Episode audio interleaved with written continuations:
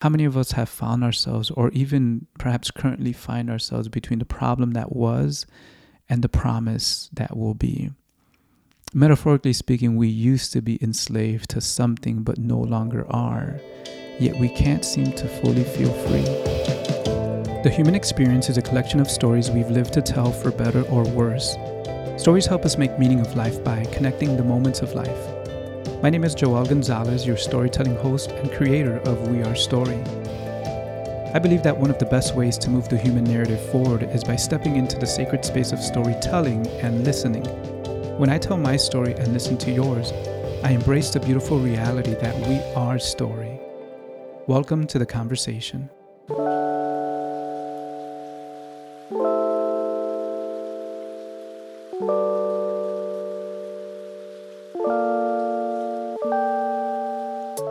Road trips have always been a thing for me.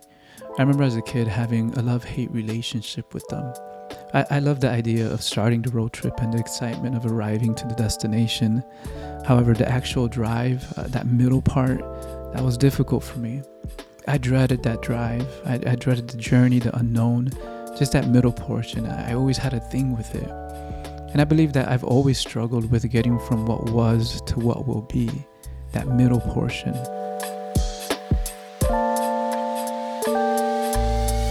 What I've learned is that life it's all about transitions. And it would seem as though we're constantly going from one transition to the next, right?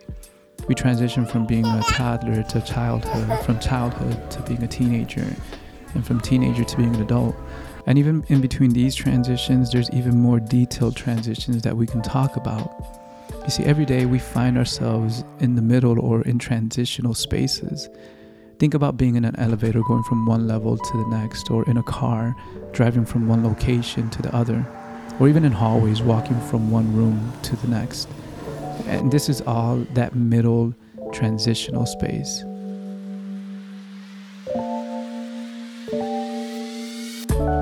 So now let's think about life. Doesn't it seem this way? Doesn't it seem that we're always in transition? Doesn't it appear as though we're always in that middle space?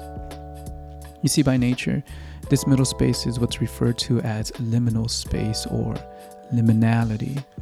And to really grasp the meaning of liminality, uh, we'll look to the origin of the word liminal. It derives from the Latin word limen, which means threshold. So liminal, eh, liminal indicates a place or a point of entrance. It's like a, a new beginning. So, by definition, a liminal space, it's that time between what was and what will be. It's a place of transition, a place of not knowing. And for many instances, it's a season of waiting. And I know we've all found ourselves in a place of waiting. And in story, this liminal space, it's what's referred to as the messy middle.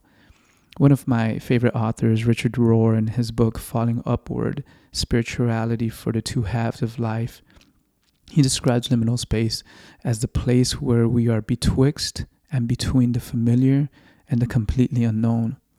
There alone is our old world left behind, while we are not yet sure of the new existence. That's a good space where genuine newness can begin. And this is the sacred space where the old world is able to fall apart and a bigger world is revealed. That's powerful. More simply, a liminal space it may be thought of as a transitionary per- period.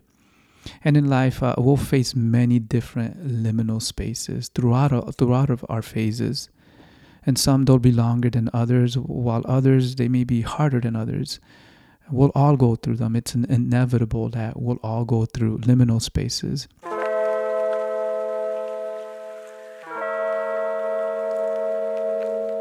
And these thresholds of waiting and not knowing our next, they're inevitable. And, and to be honest, they, they appear to be like incredibly disruptive, right? Go down, Moses, way down in Egypt uh, there's an account in the Bible that I feel gives a good depiction of what liminal space can metaphorically look like. The Hebrew people or Israelites, uh, they found themselves enslaved by the Pharaoh in Egypt. Well, as the story goes, God chose a man, a man by the name of Moses to deliver them from Egypt and lead them to the promised land. So pause. Whether you view the Bible as literal or allegorical or don't believe any of it, there's something to be told and learned from story. I feel that every story, whether actual or fictional, has the power to teach us. Uh, so we go on. Moses, after several attempts, he's eventually able to convince the Pharaoh to let God's people go. So, what I, what I want to focus on is the space between the slavery in Egypt and the promise in Canaan. As the story goes, the Israelites they spent 40 years for several reasons wandering in the desert. 40 years wandering in the space between the problem and the promise. Uh, think about how powerful that is. They spent 40 years in liminal space. So, whatever our take on the scriptures are, what we can all relate to is this wandering place, this middle place. How many of us have found ourselves, or even perhaps currently find ourselves, between the problem that was and the promise that will be? Metaphorically speaking, we used to be enslaved to something but no longer are, yet we can't seem to fully feel free. And why is that? You see, we left a relationship, but we still feel lonely. We resigned from the job, but we haven't found our career. We started working on the dream, but we haven't really gained much traction. That's that middle space. This, my friend, is liminal space.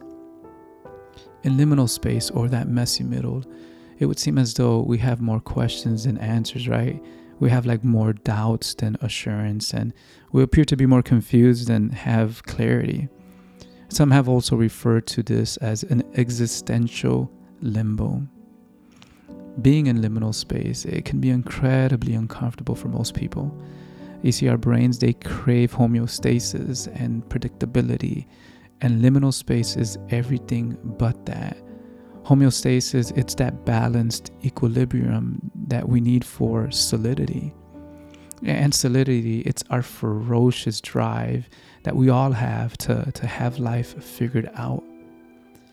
Liminal spaces, they can also have harmful effects, harmful effects on our mental health if we allow them to. See, it's inevitable.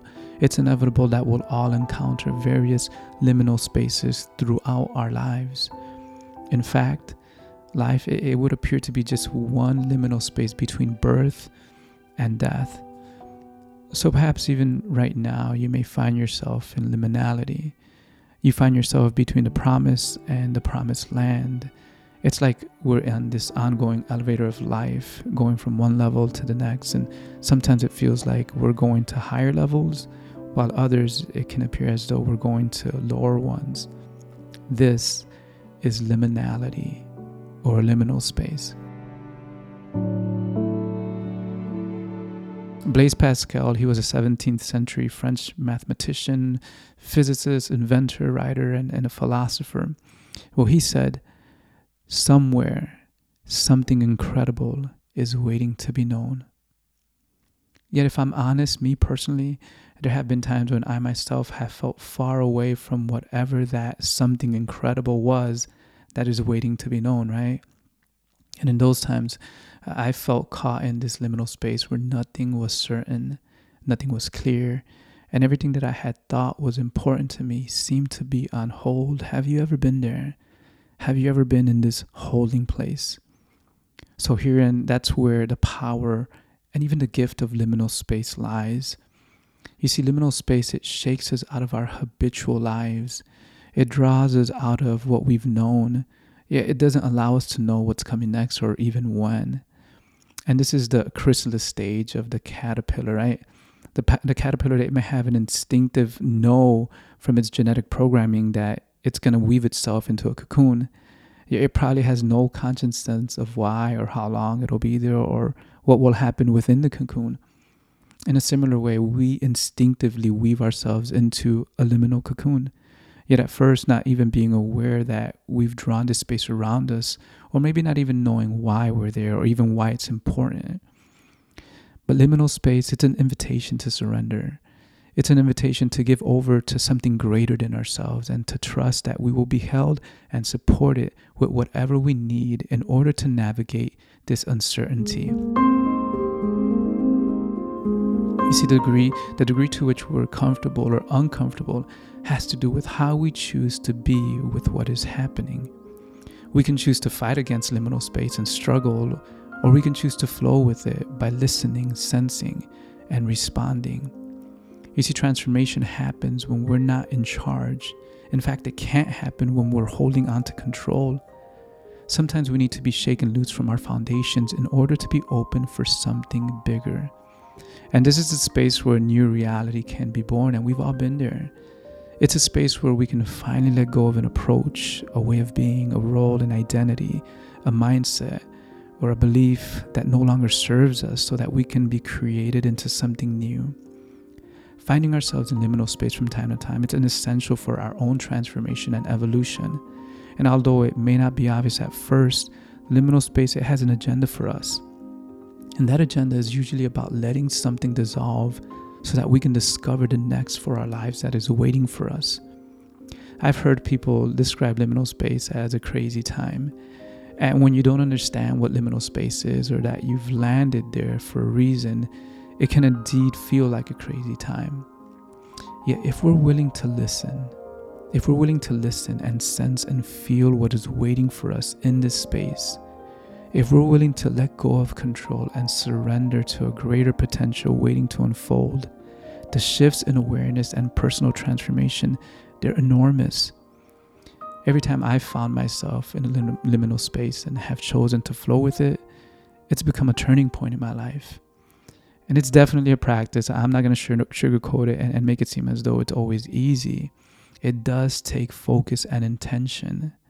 Yet, the more I trust the flow and evolution of my own life path and work with it instead of fight against it, the more I know Blaise Pascal's words to be true.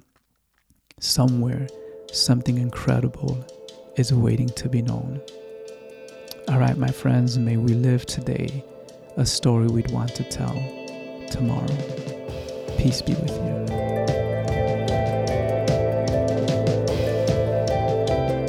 2021 was an incredible year for me. I finally mustered up the courage to launch this podcast, and I want to thank everyone who has joined me on this journey and has listened along. My hope is that you have found something of value in it. And I'm excited for what 2022 will bring. I have different ideas that I'm going to be implementing. Uh, so please stay tuned. And if you haven't already done so, subscribe, follow. Um, and if you would be so kind to leave me some feedback in the form of a review, that would help me in bettering this podcast and even bettering myself. So, looking forward to what 22 will bring all of us collectively as a community.